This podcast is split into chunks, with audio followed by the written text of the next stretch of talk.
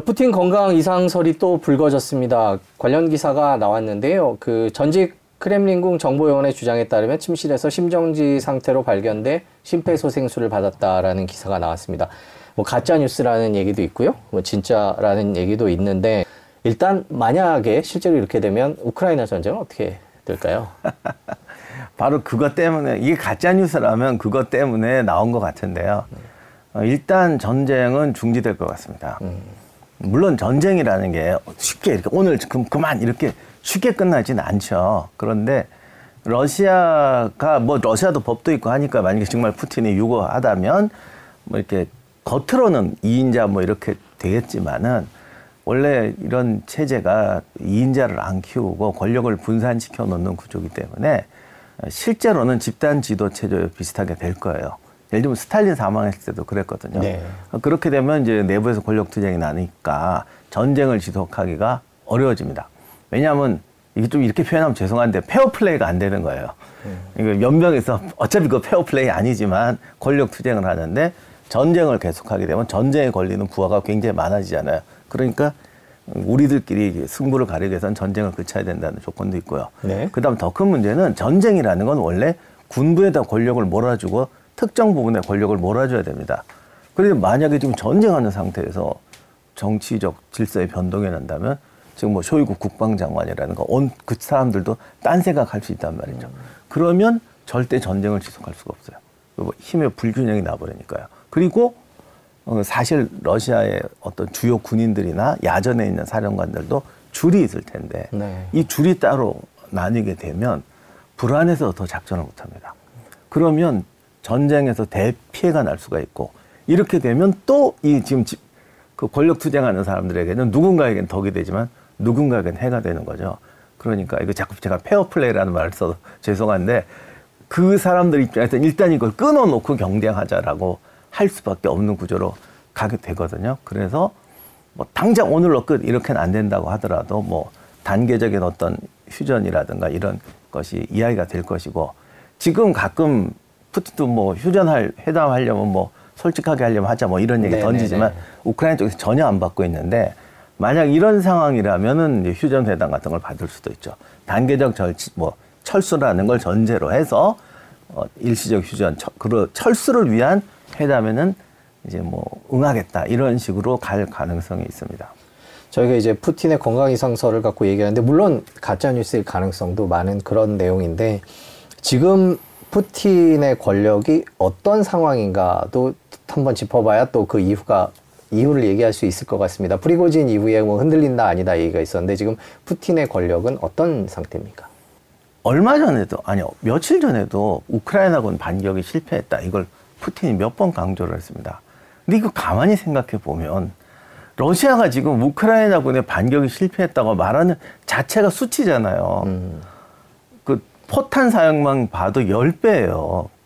그런 상황에서 그 러시아가 쟤들이 반 공격이 실패하고 있다, 공격이 실패하고 있다 말하는 자체가 이게 우리가 지금 수세입니다, 수세입니다 하고 떠벌리는 건데 네. 그런 이야기를 한다는 건 지금 푸틴 내부가 복잡하다는 거죠. 그 프리고진 사태가 났을 때도 한번 말씀드렸지만 왜 그때 프리고진을 바로 제거하지 않고 그런 이상한 과정을 겪겠어요. 그 내부 구조가 갑자기 흔들리면 불안하니까 그랬거든요. 그리고 또 갑자기 제거를 했습니다. 그럼 문제가 고사에 깨끗하게 끝났느냐? 안 끝났을 거란 말이에요.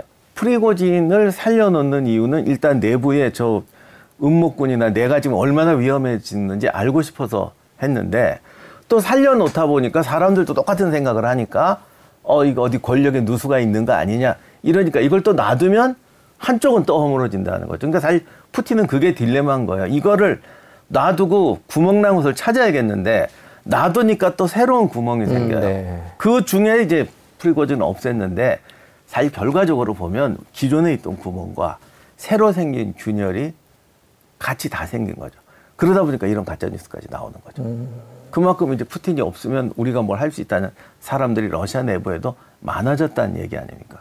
그러니까 정말로 푸틴이 쓰러진 것이라면 이런 일 때문에 우리가 모르는 지금 노심초사가 너무 심한 것이고 기본적으로 우크라이나 전쟁이 지금 상태에서는 이겨도 이게 지금 이스라엘의 네타냐후 입장 비슷하게 이겨도 정치적 입지가 불안정해질 수가 있어요.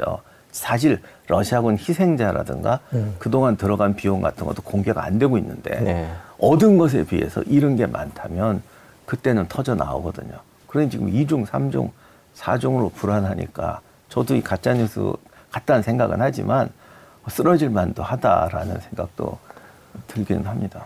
그러면 그때 프리고진 사태 이후로 푸틴의 권력은 서서히 조금씩 무너지고 있다 이렇게 보고 계신 건가요?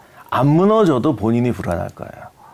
결과적으로 우리가 몇 년 후에 봤더니 와 대단하다. 저거를 다 틀어막고 정말 콘크리트처럼 단단하게 만들었다고 우리가 결론을 내리더라도 그 과정에서는 무수한 불안. 더욱이 프리고진 때 제일 문제가 정보가 안 들어왔다는 건데 음, 독재자가 정보 라인이 음, 믿을 네. 수 없게 되면 이거 극심한 불안.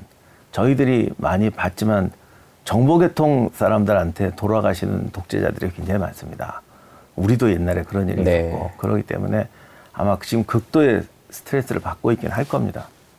지금 가짜 뉴스인지 진짜 뉴스인지 모르지만 뭐 대부분 외신들이 기사를 받고 있지는 않습니다. 이런 설이 나왔다. 우리나라도 어, 건강 이상 설이 있다. 요 선에 서 있는데요. 그럼 그걸 전제로 하고 지금 이 시점에 이런 뉴스들이 나오는 거는 어떤 배경, 배경이 있을까요? 그러니까 뭔가 이상한 일이 생길 때는 그 이유가 있는 법인데 음, 일단 지금 전 세계가 불안한 것 같아요.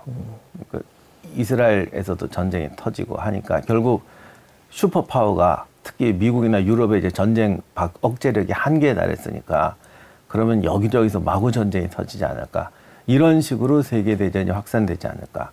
처음에 우크라이나 전쟁이 났을 때는 A가 B를 때리고 B가 C를 때리고 이런 식으로 해서 1차 세계 대전 반발하, 발발하듯이 전쟁이 나지 않을까 많은 사람이 우려했었는데 지금은 또 상태가 좀 바뀌어 가지고요. 이 우크라이나 러시아 전쟁하는데도 미국, 유럽의 화약 무기고가 다 들어갔다는 거죠. 이제는 힘이 없어서 억제 능력이 없으니까 전쟁이 터지지 않을까. 근데 팔레스타인의 전쟁이 나버렸어요. 여기 벌써 미국이 쩔쩔 매는 게 보여요. 러시아는 당연히 개입 못하고. 그러니 대만서 난다면, 또 여기서 난다면, 저기서 난다면, 이러다 보니까 전 세계 사람들이 이제 공포감이 오는 거죠. 아, 이게 전쟁이 쳐서 쳐서 나는 게 아니라 억제력이 없으면 나는구나라는 또 교훈을 지금 실감하는 상황이니까 이게 끝나려면 러시아 우크라이나가 끝나줘야 되고 또 가만히 생각해 보니 러시아 우크라이나가 끝나면 미국이 이제 힘이 남아돌 거 아닙니까? 그러면 이 또 팔레스타인 문제에 또 세게 개입할 수도 있거든요. 그러다 보니 러시아 우크라이나 전쟁이 끝나려면 무슨 방법이 있을까? 이러다가 이런 뉴스가 나오게 된 게 아닌가 싶습니다. 저희가 푸틴 건강 이상설을 가짜 뉴스다라고 이제 가짜 뉴스일 수 있다 이렇게 말씀을 드리고 있는데 개인적으로 가짜 뉴스라고 생각하시는 그런 특별한 이유가 있을까요? 이게 정말 모르겠는데 일단 정보 출처가 좀 그 신뢰할 수 없는 출처인 것면서는 가짜일 가능성이 저는 보이고요. 진짜일 가능성으로 추정할 수 있는 거는 지금까지 이런 뉴스가 여러 번 나왔는데 네. 그때마다 크레물이 즉각 즉각 반응을 했는데 아, 지금은 또 왠지를 또 가만히 있다고 그러더라고요. 근데 정보 세계는 꼭 똑같이 일정한 패턴으로 하면 안 됩니다. 일정한 패턴으로 하다 보면 저쪽이 눈치를 채니까. 그래서 크레물린이 패턴을 바꾼 건지, 어, 아니면 진짜 문제가 있어서 대꾸를 안 하는 건지, 요 둘 중에 하나인데, 일단 가짜 뉴스 가능성 50%. 반응이 없다는 것은 진짜일 가능성이 있는데, 요것도 절반 태도를 바꾸니까 절반. 그래서 이제 25%의 사실, 진짜일 가능성, 75%의 가짜일 가능성, 이렇게 보는, 고 있습니다, 저는. 최근에 이제 중동에서 이제 위기가 터지면서 미국의 관심이 그쪽으로 쏠리고 그러다 보니 이제 푸틴이 조금 시간을 벌었다 이런 기사도 있었습니다. 그리고 푸틴이 중국도 다녀왔고요. 뭐 사우디 어 빈살만이랑 통화를 하면서 중동 평화 얘기를 뭐 중재 얘기를 하기도 하고요. 그랬습니다. 요즘 유난히 푸틴의 행보가 빨랐던 것 같아요. 그게 그것도 조금 이례적이 아니었나 이런 생각이 드는데 어떻게 보셨어요? 어, 그 부분도 사실은 정말 그 말을 하고 싶었어요. 사람들이 충격받았잖아요. 뭐 가자야 들어가서 그런 짓 하지 마라. 뭐 인권을 막 이런 얘기를 하니까 이거 누가 봐도 아니 자기도 하면서 이게 무슨 소리냐라는 얘기를 하는데 물론 말씀하신 것처럼 푸틴한테 좋은 기회죠. 중국도 중국대로 좋은 기회고 특히 중동 지역이 이슬람의 반발은 사실은 반미 반발이 굉장히 강하지 않습니까? 그러면 반미라는 거고 친소라는 쪽으로 이제 해석되기가 쉬운 부분이고 심지어는 사우디마저 지금 이렇게 이러고 있단 말이죠. 그러니 푸틴으로서는 그쪽에다가 자기 세력을 확대할 수 있는 최소한 미국을 흔들 수 있는 좋은 기회인데 근데 자기도 지금 전쟁을 하고 있거든요. 그런데 대놓고 아닌 것처럼 얘기를 한단 말이에요. 그래서 제가 그거 보면서 사람이 너무 이상한 말을 할 때는 입장이 곤란한 거예요. 정상적이라면 오히려 말이 되는 얘기 비슷한 걸 하면서 자기 세력 확보에 나갈 텐데 갑자기 막 왔다 갔다 하면서 그냥 세상이 다 아는데 전 세계가 다 아는데 어, 이상한 말을 한다는 거는 그만큼 입장이 어렵고 어, 절박 안에서 실제 상황이 절박하지 않아도 본인이 그만큼 절박하게 느끼는 그런 상황에 있다라는 뜻이 아닌가. 그리고 지금 우크라이나 전선도 뭐 우크라이나가 아주 화끈한 진격은 못하고 있지만 지금 도저히 러시아가 공세로 못 나간다는 것도 확연히 됐고 최근 공세가 또 실패했어요. 근데 그 공세도 좀 이상한 게 그동안 이스라엘 문제 때문에 우크라이나 전쟁 얘기할 수가 없었는데 이 공세도 두 종류가 있는데 전략적 목표가 분명해야 되거든요. 근데 모든 전쟁은 방어한다고 방어만 하는 게 아니기 때문에 뭔가 불리해질 때 이거를 타개하고자 하고 맹목적인 공세로 나가는 경우가 있어요. 이번 경우가 딱 그렇게 제 느끼면 그렇게 보이더라고요. 지금 이쪽 전선이 불안한데 여기서 갑자기 치고 나갔거든요. 그거는 이게 뭔가 자꾸 비합리적인 행동 또는 뻔뻔한 행동, 사람들이 받아들이지 않지만 절박한 행동을 한다는 건 그만큼 내적으로 불안한 상태가 아닐까. 어, 그러, 그러다 보니 이런 가짜, 가짜 뉴스도 그게 진짜냐 가짜냐를 떠나서 왜 이 시점에 이런 가짜 뉴스가 나오느냐가 음. 중요한 건데, 음, 그런 면이 집단적으로 반영된 게 아닌가 싶습니다. 저희가 요즘에 이스라엘과 하마스 전쟁 얘기를 하다 보니까 우크라이나 전쟁 얘기를 많이 못했는데 600일 넘었다 얼마 전에 이런 기사도 나왔었는데 지금 우크라이나 전쟁 상황은 어떻다고 해야 될까요? 지금 우크라이나군도 체력이 많이 떨어진 상태라고 보이고 그리고 이제, 이제 무기 지원이 좀 안 오니까 이제 적극적인 공세를 하긴 힘든 상황이고요. 러시아는 러시아대로 막고만 있는 상황이죠. 그러니까 자꾸 전에도 말씀드린 이게 진짜 중요한 거예요. 러시아가 수세로 간다는 거. 그런데 러시아는 수세로 3년을 버티면 이길 수 있다 이런 생각도 하는 것 같습니다. 어쨌든 버티는 건 러시아가 원래 장기가 있는 데다가 네.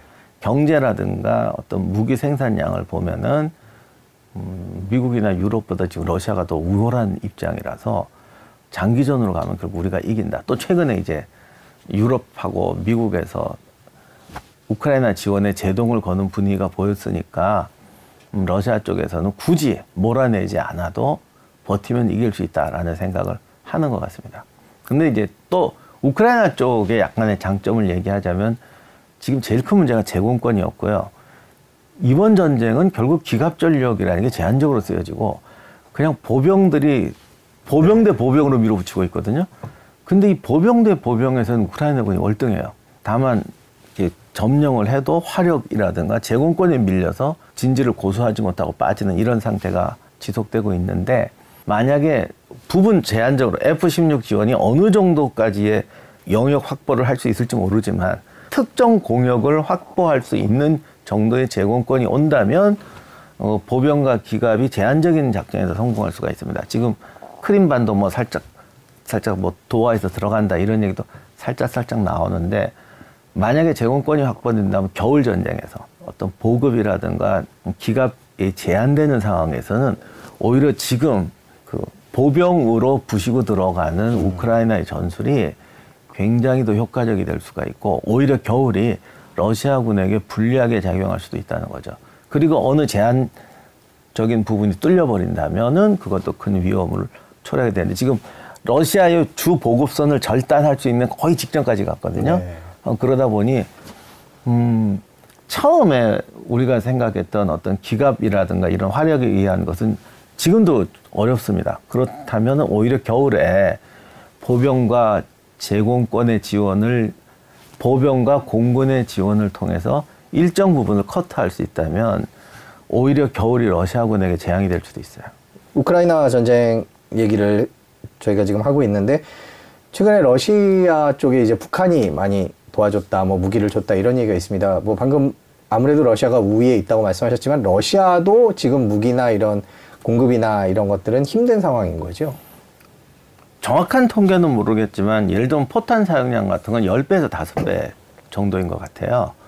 원래 그 정도면 이겨야 하는데 지금 방어 거로 버티고 있거든요. 그러니까 어느 정도 쉬어주고 교체도 해줘야 돼, 정비도 해줘야 되는데 무리하게 쓰다 보니까 많이 망가졌다는 거예요. 네. 그러다 보니 북한의 무기까지 끌고 오는 그런 사태가 벌어졌던 것이고 북한 무기 중에 일부는 러시아에도 탄약 재고가 별로 없어서 오래된 것들이라 북한 거를 써야 된다고 하더라고요.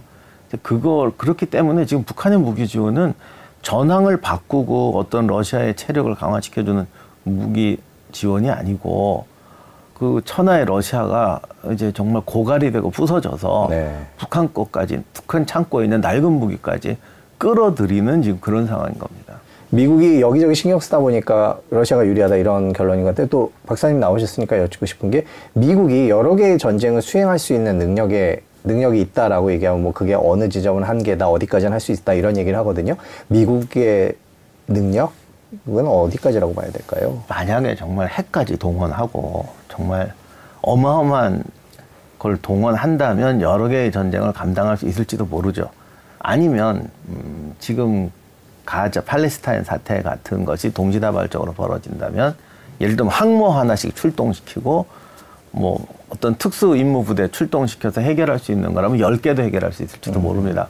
그런데 이번 러시아 우크라이나 전 같이 전면전 4, 50만 명이 격돌하는 전면전이 벌어지면은 두 개는커녕 한 개도 감당하기 힘들다라는 게 이번에 드러나 버렸어요. 그래서 지금 미국이 체면을 지금 상당히 구기고 있는 것이고 두 번째는 중국이 대만을 침공한다거나 하면은 좀 이제 골치 아픈 문제가 생기는 거죠. 그런데 물량이 아니고 질로 해결할 수 있는 전쟁이라면 아직은 개입할 여력이 있으니까 일본 이스라엘 문제나 뭐 레바논 문제 정도는 우리가 충분히 개입할 수 있다라고 이야기하는 것 같습니다.